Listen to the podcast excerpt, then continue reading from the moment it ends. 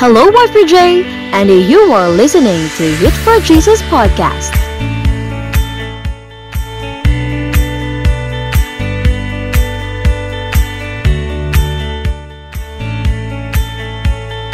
Welcome to our podcast with our new episode.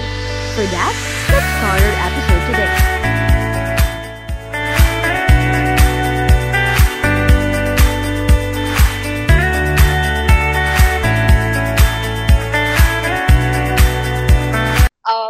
why does God allow suffering? And I wish I could give you the exact reason why God allows suffering, but now pa lang, I would like to apologize because that is um, a question only God can truly answer. But uh, I want to say that whatever particular struggle ang hinarap, hinaharap, or haharapin natin, suffering is inevitable. No? Di natin yan may iwasan. And if that's the case, maybe the question we should be asking is not why, but how. Paano ko kaya malalampasan to? Or how I am going to deal with this? How I am going to learn from this? No? But, uh, or how am I going, how can I understand my life, life's purpose through this? Or how am I going to see the love of the Lord and leave all my sufferings to Him? No? So maybe it's how and not why. So, tara pag-usapan natin yan. But before that, may I ask everyone to uh, join me and start this with a prayer. So, let us pray. Uh, Heavenly Father, we praise you and uh, we honor you. We thank you, Lord, for this night and for the opportunity na mapakinggan, Lord, and maunawaan ang inyong mga salita. Lord, may you speak in our hearts and understand your ways and your will in our lives in this Lord world. Lord, may we trust you more and have hope in you more. May we understand the how so that we can also understand your reason to why.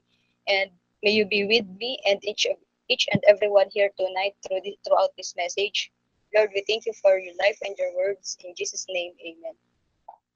Ayun, so tonight we are going to read through Romans chapter 8 verses 18 through 23 and this was written by Apostle Paul and this is entitled present suffering and future glory. So by the way, I still en- encourage you na after we study this ano this passage, you can still read through sa ano sa buong chapter so that you can understand the whole context kasi part lang yung babasahin natin. So without further ado, let's start. So let's start. Um verse 18. I consider that our present sufferings are not worth comparing with the glory that will be revealed in us. Verse 19, for the creation waits in eager expectation for the children of God to be revealed. So, let's focus first sa verse 18 and verse 19. Okay? So, sabi ko nga kanina, this was written by Paul. And when Paul said present sufferings, sabi niya, I consider that our present suffering, hindi niya minimin yung present natin. But instead, minimin niya yung present niya nung panahon nila. And um so by this we understand na yung suffering pala al- already existed in the past. And suffering already existed in the past and we experience it now. And for sure future will or fu- the future will also experience suffering no? So ang suffering pala is not just in the past or in the present but it is always present laging na andyan yung suffering. But Paul also said na these sufferings, no, these sufferings is not worth comparing sa glory na i-reveal sa atin ng Panginoon. No, okay, so ano, share ko lang, uh, dati I remember na pag midterm week or finals finals week or deadline ng isang capstone or uh, machine problems namin, 'di ba sobrang sa mga students makaka-relate kayo na sobrang ano talaga sobrang challenging both physically and mentally yung feeling na paulit-ulit mag-aaral and you have no time to eat, to sleep. And sobrang nakaka-drain talaga and nakakapagod yung mga weeks na yun, yung mga times na yun. And during those times, no, I just keep reminding myself na sige lang kasi at the end of the sem, makakalimutan ko rin yung feeling ng gaano kakapagod. Of course, hindi mo makakalimutan na napagod ka, pero yung feeling na, na napagod ka or nagutom na walang tulog, makakalimutan mo lahat ng yun. And ang maaalala mo na lang is that you have survived the SEM. ba? Parang at the end of the day, 'di ba nahirapan tayo sa online class, yung mga struggles, we will forget all that and ang maalala lang natin ay natapos natin. And some of us ay nag second year na, magta third year, yung iba ay graduating na. So, yun ang mas worth remembering, di ba? So, parang ganun din yung minimin dito ni Paul na let's not be discouraged by our present sufferings because the future glory is incomparable to any of that. So, kapit lang and be strong and courageous and wait in eager expectation kasi hindi tayo bibigoin ng Panginoon. So, next tayo. Verse 20 and verse 21. For the creation was subjected to frustration not by its own choice, but by the will of the one who subjected it, in hope that the creation itself will be liberated from its bondage to decay and brought into freedom and glory of the children of God. So, nakita natin dito, the creation was subjected to, to frustration. So, ibig sabihin pala, yung buong creation was meant to suffer And of course, hindi dahil sa ginusto natin. Sino ba naman ang magkakagusto na mag-suffer, di ba? But ito yung will, by the will of the one who subjected it. So, hoping yung the one na nag-subject na yon and which is God subjected, it is His will, hoping, hoping na magkaroon tayo ng freedom from the bondage to decay and or magkaroon tayo ng kalayaan na hindi makorrupt yung body and mind natin. And in this manner, ma-experience natin yung katagumpayan sa ating buhay and tunay na kalayaan from sins, evil, and suffering sa piling ng Panginoon bilang kanyang mga anak. So, tuloy tayo, we know that the whole creation has been groaning as in the pains of childbirth right up to the present time. Diba? Not only so, but we ourselves, who have the first fruit of the Spirit grown inwardly as we wait eagerly for our adoption to sonship, the redemption of our bodies. So, nakita natin dito na the whole creation has been groaning na parang in the pain of labor. No? So, pag sinabing whole creation, di ba, hindi lang naman tayo yon na humans. Nandiyan yung yung earth create, the solar system, the animals, no? So, the whole creation means all of the world, not only humans, but the earth itself is subject to frustration or the earth itself is decaying. Mapapansin niyo, 'di ba, yung pabago-bagong klima, yung glaciers natin unti-unti nang natutunaw, yung atmosphere natin getting thinner and thinner every day. And marami na ding nagkalat na wildfires, forest fires, landslide, may mga volcanic eruption, And if you read some articles, yung yung bodies of water natin, polluted na yung ocean natin. And recently lang, um, uh, the Philippines was hit by Typhoon Odette. And we can also see na yung nagkakaroon ng habitat and animal extinction. And because of that, nagkakaroon ng flu, nagkakaroon ng influenza, and many more. So, makikita talaga natin na lahat pala tayo, hindi lahat pala ng creation, hindi lang tayong humans ay nakaka-experience ng suffering. And not only so, but we ourselves, tayo mismo, we suffer in our own iniquities. No, like we have physical and uh, mental disability problems. We have problems with poverty. And kanina I asked if um, you have lost a loved one and marami-rami yung percentage na nagsabi ng yes. And there are corruption, wars, crimes, diseases, and ngayon, kinakaharap natin yung challenges brought by the pandemic. And it is very personal to each of us. You know? And we experience all these things as we wait for the adoption to sonship, which which we already given. No? Nung tinanggap natin si Christ as ating personal Savior and Lord, we automatically became His children. And also, no, we wait for the redemption of our bodies no why do you think kaya na na our body na our body needs redemption? And why do you think na na pain and suffering targets our body and mind? So ayun next tayo. Before we continue ayun ito tanong na sa inyo. So nasa menti pa ba kayo? Nasa menti pa po ba kayo? So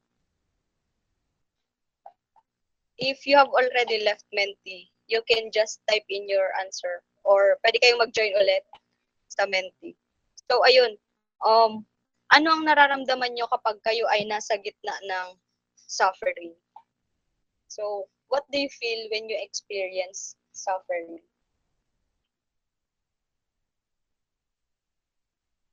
Yun, you can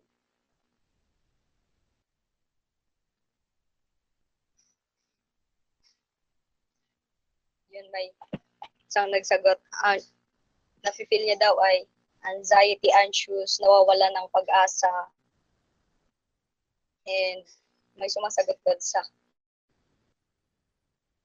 yun. So, thank you sa mga sumagot. So, ayun. So, I encourage everyone to still join Menti kasi may mga tanong pa tayo. Ayan, thank you for answering. Yung iba, nafe-feel nila hopeless, weak, discouraged, they can feel pain. So, ayun. Um, tignan nyo, no? Um, bakit kaya, bakit kaya yung ito, unmotivated, itong mga nilagay nyo dito sa word cloud natin, ang target ng suffering is yung body, yung katawan natin, no? And yung mind natin. So, bakit kaya hindi yung heart natin yung yung affected, 'di ba? When in fact the root of evil is ano is our heart and na alam natin nung so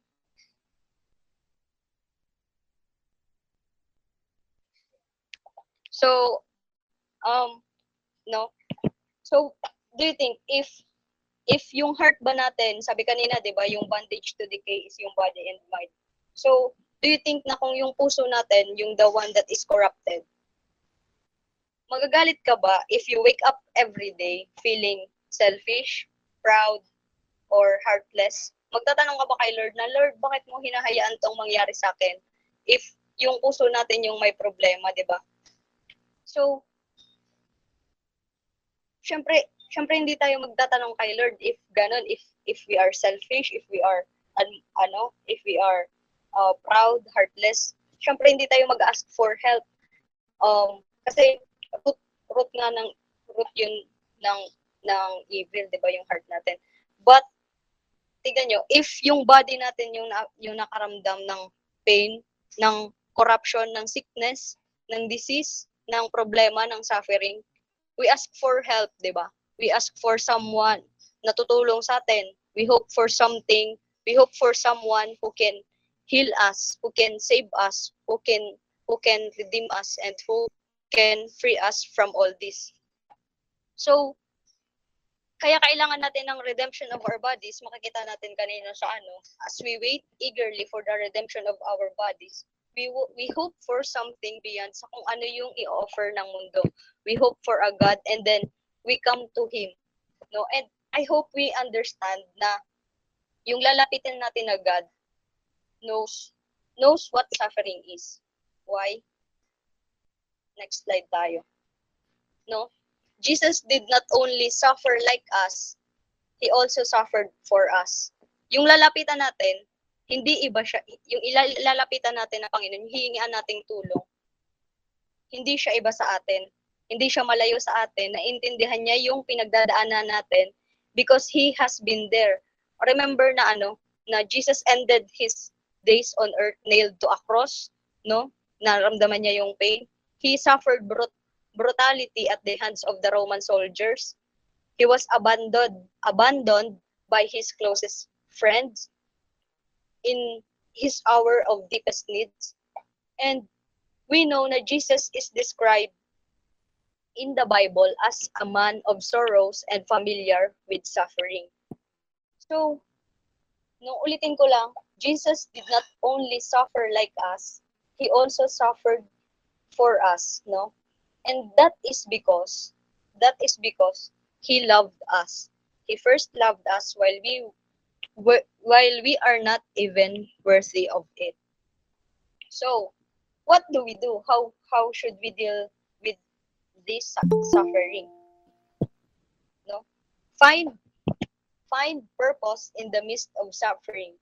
Because if we find purpose in the midst of suffer of our suffering, in the midst of our pain, then we almost feel like we can deal with it better. And sabi to ni Noe Gar- Garcia. So, ayun, uh, share ko lang ulit.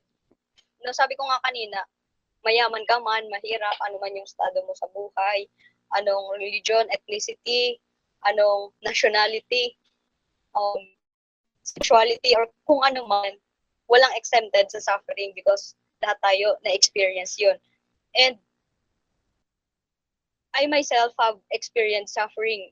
Yung iba nga halos no halos makalimutan mo na yung iba I can still clearly remember. And hindi ko kaya maisa-isa ng yun kasi yung time natin is very limited.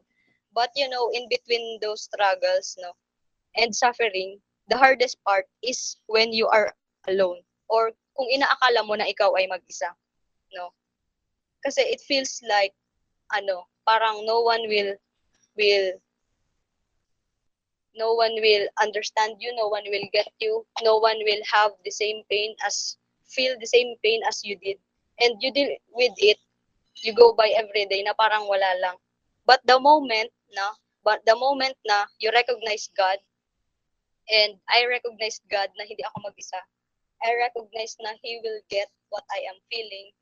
Somehow in the dark I see a small spark of light of hope and of purpose. So if you were in the dark or bottomless pit and you see a light, kahit konting flicker lang, no, run towards it, takbo ka papunta doon and trust.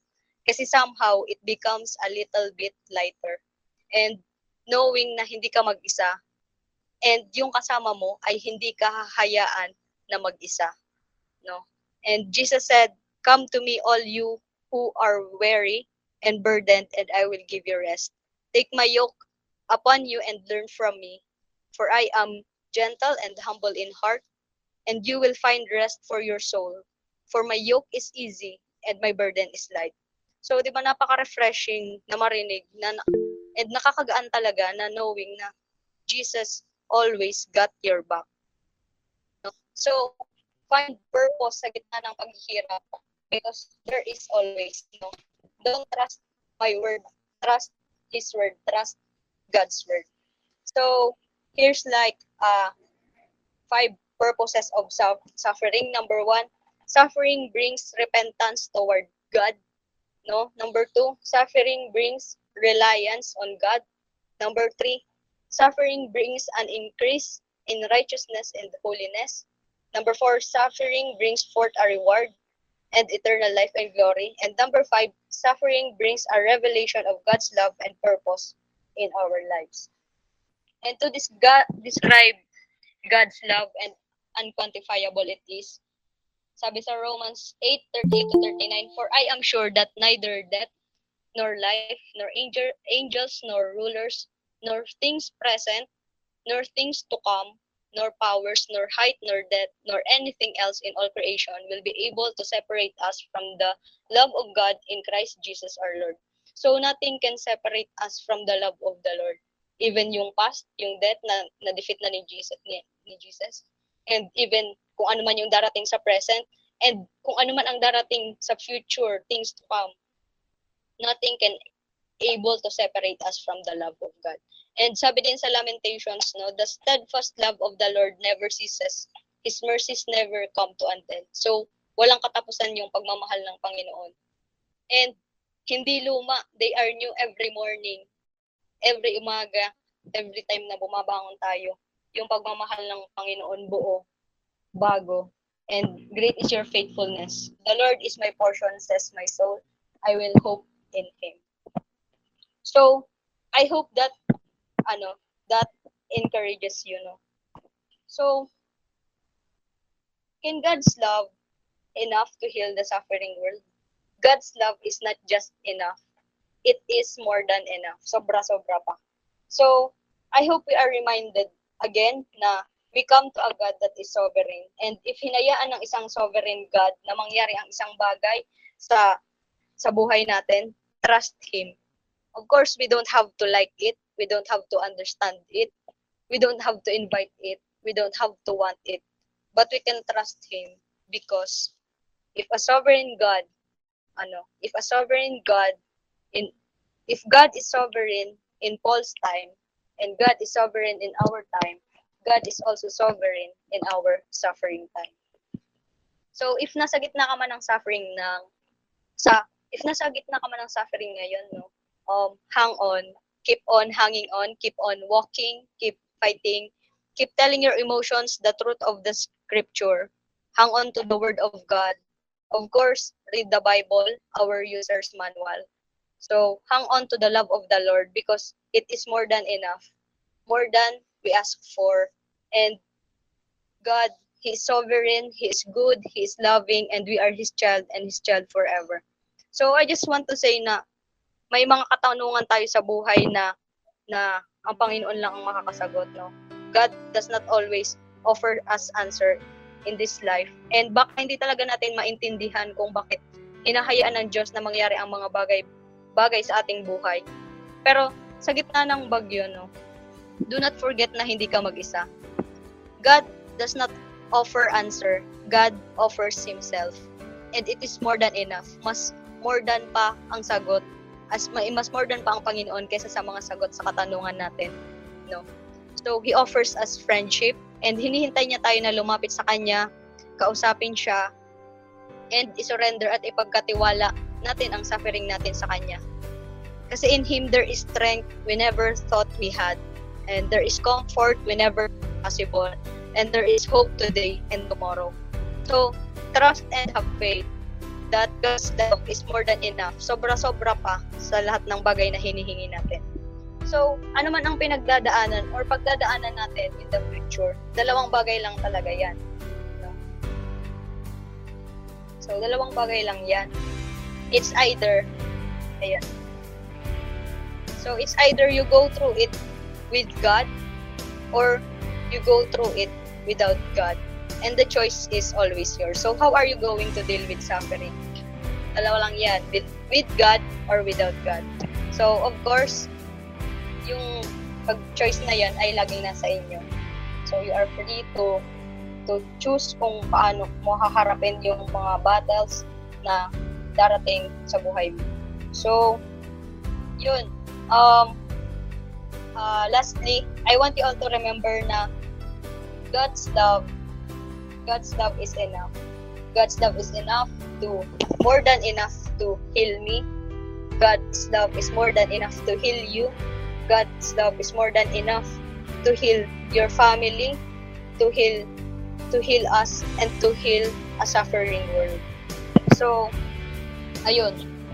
That is all and I hope you learned something tonight. Thank you and God bless everyone.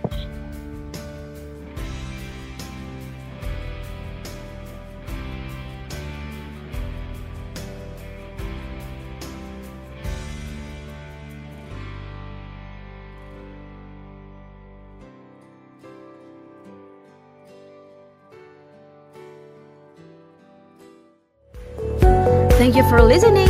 Don't forget to follow our social media accounts. Until on our next episode.